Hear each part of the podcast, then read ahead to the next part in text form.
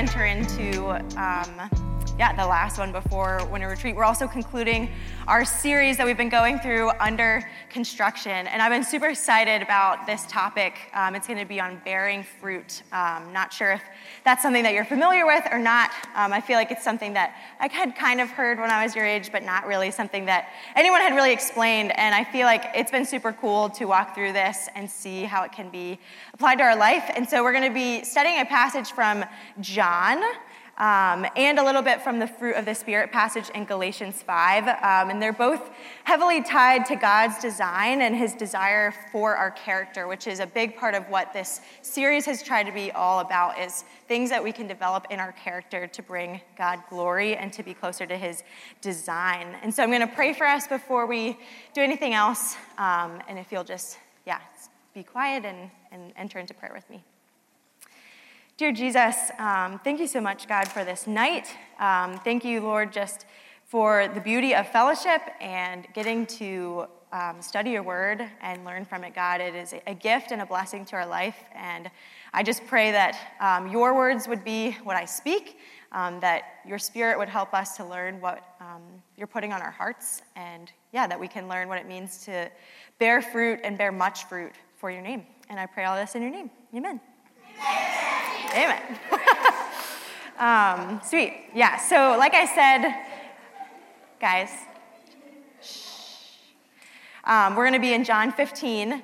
Um, and we're going to see this long term vision of fruitfulness that Jesus is sharing with his disciples in this passage. Um, Jesus is walking with them and preparing them for a transition that they're about to have as he leaves them, and he'll soon be crucified, and he'll resurrect on the third day and ultimately ascend to heaven, where he will leave them for the time being and leave all of us. And so this passage is teaching how the disciples and all of humanity will need to continue to be fruitful, even when Jesus is no longer physically here with us or was with them. And we'll learn how the gift of the Spirit can produce fruit in our lives. And so I'm going to start off by reading John 15. We're going to do verses 1 through 11, and they will be on the screen that you can follow along with me. But it says, starting in verse 1, that I am the true vine, and my Father is the vine dresser. Every branch in me that does not bear fruit, he takes away. And every branch that does bear fruit, he prunes, that it may bear more fruit. Already you are clean because of the word that I have spoken to you. Abide in me, and I in you. As the branch cannot bear fruit by itself unless it abides in the vine, neither can you unless you abide in me. I am the vine, you are the branches. Whoever abides in me and I in him, he it is that bears much fruit. For apart from me, you can do nothing. If anyone does not abide in me, he is thrown away like a branch and withers, and the branches are gathered, thrown into the fire, and burned. If you abide in me and my words abide in you, ask whatever you wish, and it will be done for you. By this my Father is glorified, that you bear much fruit and so prove to be my disciples. As the Father has loved me, so have I loved you. Abide in my love. If you keep my commandments, you will abide in my love, just as I have kept my Father's commandments and abide in his love. These things I have spoken to you, that my joy may be in you, and that your joy may be full. And so, yeah, as I said, this passage is just such a beautiful story of God's design for our life, and specifically the call that he gives us um, to bear fruit. And there's numerous places that God talks about bearing fruit, um, but we're just going to focus in on this one for tonight. Um, and yeah, I love this topic because I think it's essentially the gospel at work in our life. Bearing fruit is how we live out the gospel and how ultimately others see the gospel in us. And so, the big idea that we'll be learning from tonight is that the fruit of our faith tells the story of our faith. That how we bear fruit tells what our faith is like and tells others about who Jesus is. And so, in learning what it means to bear fruit, we're going to kind of go through three main points from this passage. And it's that believing leads to abiding, and abiding leads to bearing fruit. Believing leads to abiding, and abiding leads to bearing fruit. And so, we're going to start off diving into believing. Um, yeah, in order to bear any fruit, we have to first believe, and I feel like it's so important to touch on this. Um, verse one of our passage says, I am the vi- true vine, and my Father is the vine dresser. Simply putting that Jesus is the one and true God, He is our true vine. And so, in order to bear fruit, we must believe that truth. We must believe the gospel. And so, I want to just take a minute to explain what the gospel is. Um, sometimes we all need reminders of that, but maybe you're in this room and you've never heard the gospel. And so, the gospel is this that um, all of humanity are sinful people that have been torn apart from a loving God by our sin, and we are in need of restoration that God offered himself in the form of a man named Jesus to offer us this restoration. And he came to earth and he lived a sinless life and yet ended up dying for our sins and was resurrected three days later. And after this resurrection, he ultimately rose to be with God the Father in heaven again and proclaims that he will come back again. And the gospel tells us that when we believe in this, we're no longer bound by our sin, but we're made new and alive in Christ, meaning that the old life of sin and shame that we might have had, we get to leave it behind and now pursue a life of faithful service to the Lord. And in it, He offers us peace, He offers us hope and love through our faith. And I think one of the most amazing parts of the gospel is that God offers this to us before we ever want it. Like, He has loved us before we ever started pursuing Him. Whether we knew Him or not, He has been chasing after us. I feel like the Bible is the greatest love story that's ever been told, in that we messed up and we chose sin, and God spends the rest of the book chasing after us and chasing after humanity to restore us and bring us back to Him. And I love how our passage goes on to tell of this restoration. In verse 3, it says, Already you are clean because of the word that I have spoken to you. That we're forgiven and clean and redeemed by the living word, which is Jesus and his gospel. And sometimes, even when we do believe the gospel, we have doubts, right? We all have doubts at some point. I've had doubts. Our pastors have had doubts. The people around us, our leaders have had doubts. You're not alone in them. And honestly, God wants to hear them. It's not something to be ashamed of. And we can simply ask God if we don't know, if we're doubting too, to, to search our hearts and help us to know any area of unbelief and that He would help us to learn and understand what His Word says about them.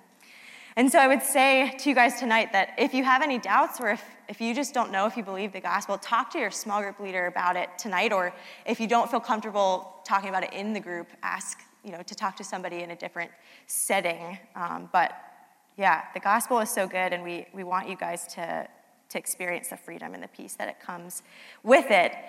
And experiencing that, as we'll learn tonight, um, helps us in order to bear fruit. Um, that belief leads to abiding, and that abiding leads to bearing fruit for his name. And so we'll go on to learn what abiding means from our passage. Um, that when we choose to believe, God will lead us and change our hearts to desire to abide with him. I love um, the commentary writer Wiersbe. He defines this type of abiding as this that abiding means to keep fellowship with Christ so that his life can work in and through us to produce fruit.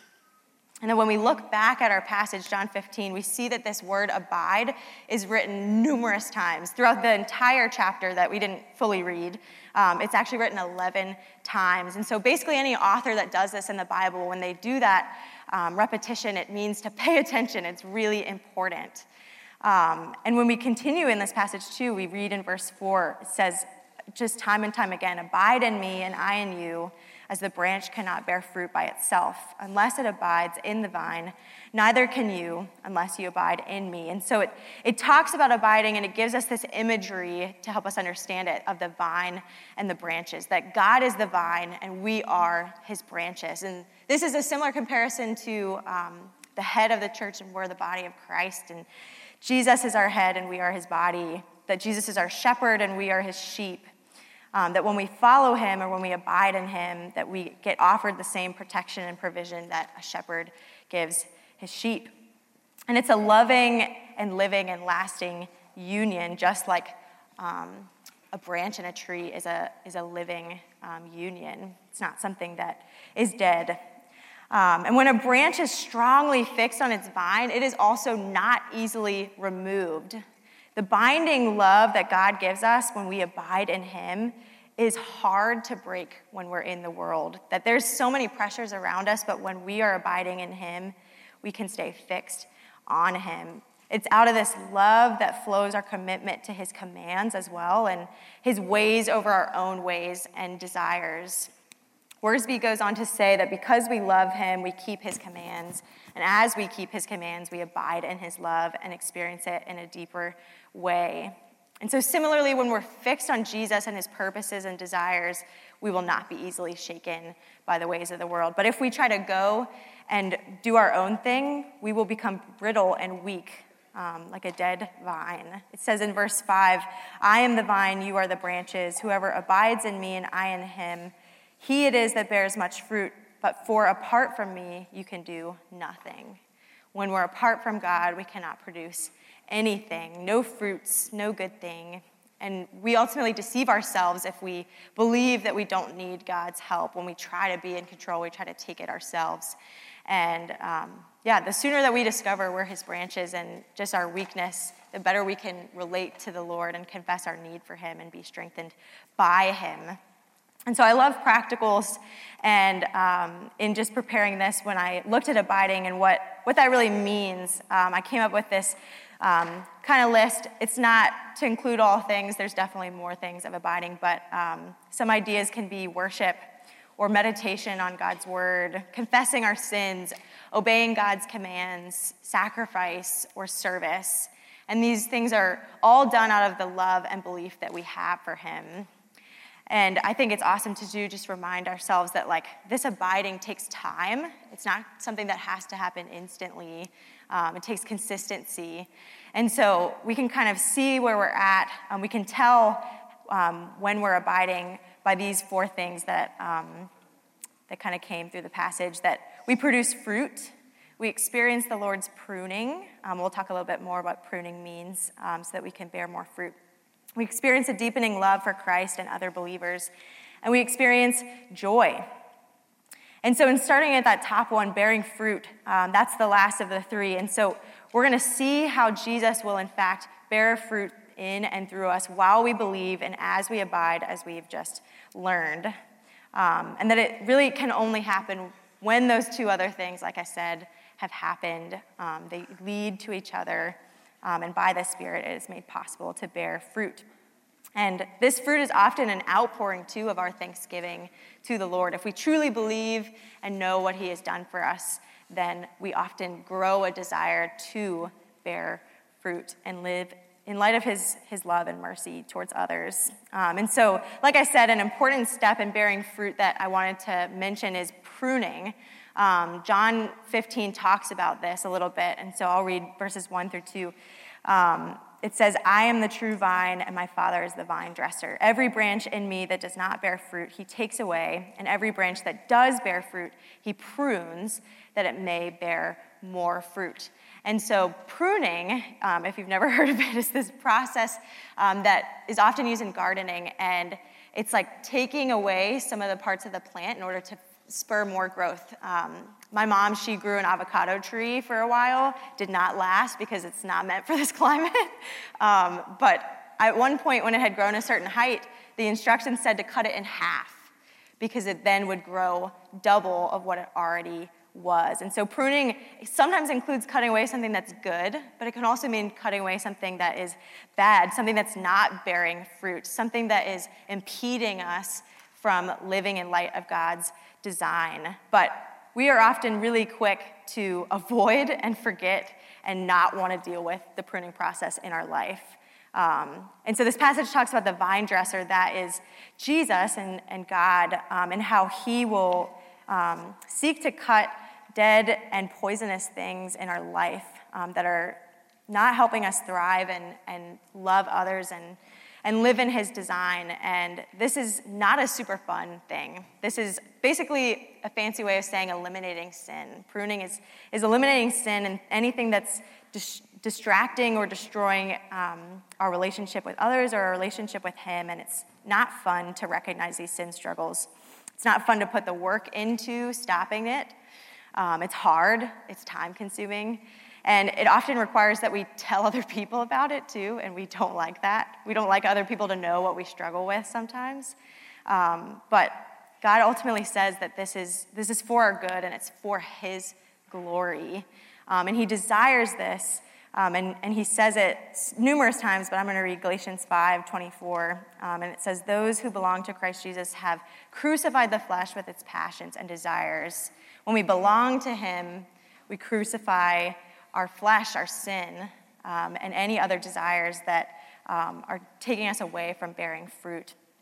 Um, yeah, and he knows that this is going to lead to our, our joy and God's glory. Um, and it talks about this in, in verses 8 through 11 of our passage. It says, By this my Father is glorified, that you bear much fruit and so prove to be my disciples. As the Father has loved me, so have I loved you. Abide in my love.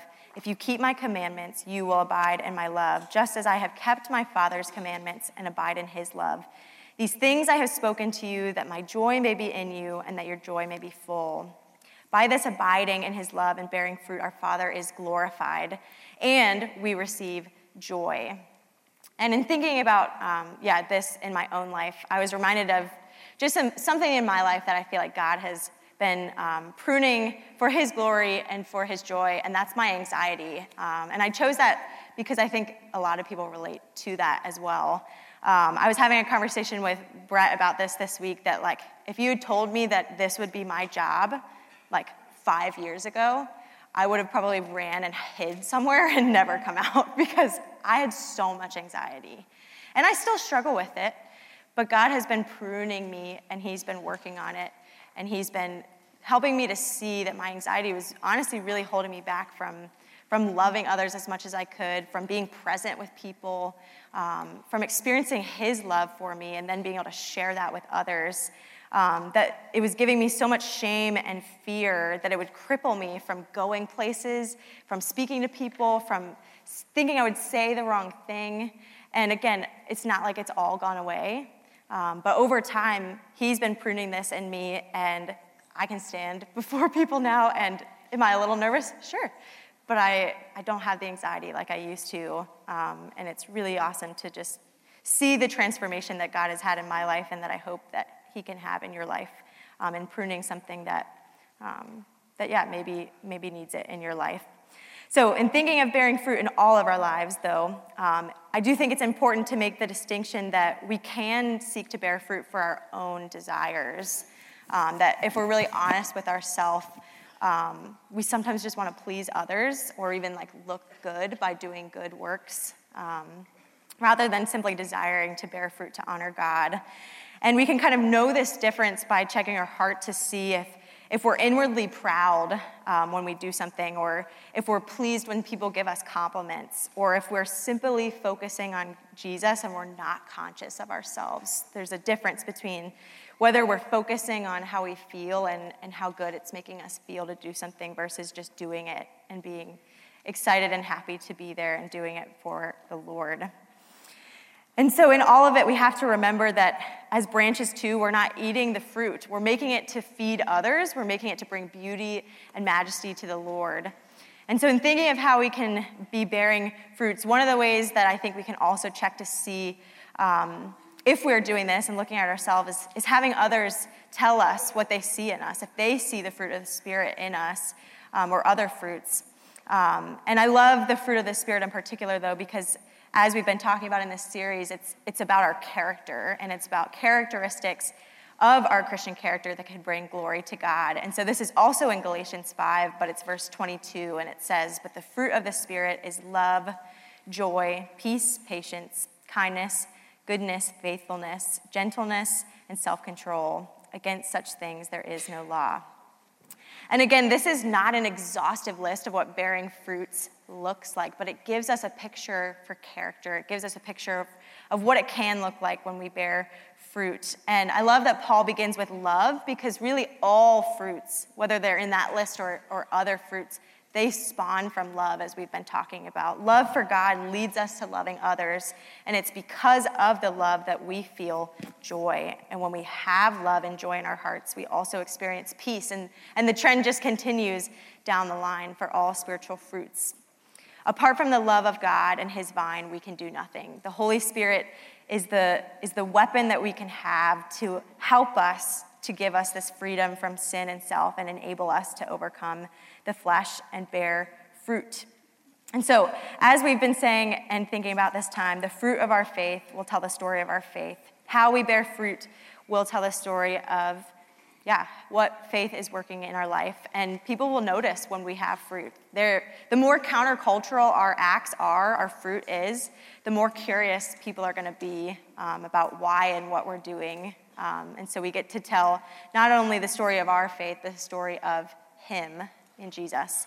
And so, to conclude, um, before we go to small group, I have some questions. These are not all written in the small group questions, um, but just kind of ones that I thought thought of um, and that God felt like He was speaking to me um, just for some reflection. Feel free to take a picture of them if you'd like. Um, but yeah, there are questions with each of these three areas that we've talked about. And so, for believing, we can ask ourselves, like I said, do I believe in the gospel? And if not, what hesitations do I have? And if I do believe in the gospel, do I desire to commune and abide in the Lord regularly? For abiding, we can ask, What am I doing to abide with the Lord? Or what might I desire to do more of to abide with the Lord? And for bearing fruit, we can ask, How do I or others see fruit in my life? How might I need pruning to bear more fruit? And so, like I said, we'll have some more time to get into some of these in small group, but let me pray and then we can go and have some, some fruitful conversation. Shh. Jesus, thank you so much for your word and um, just for the gift of salvation in you and what that means to our life. Um, that we get to experience your love and we get to share it with others. I pray, God, that you will help teach us, that you will um, help grow us, and I pray all of this. Amen.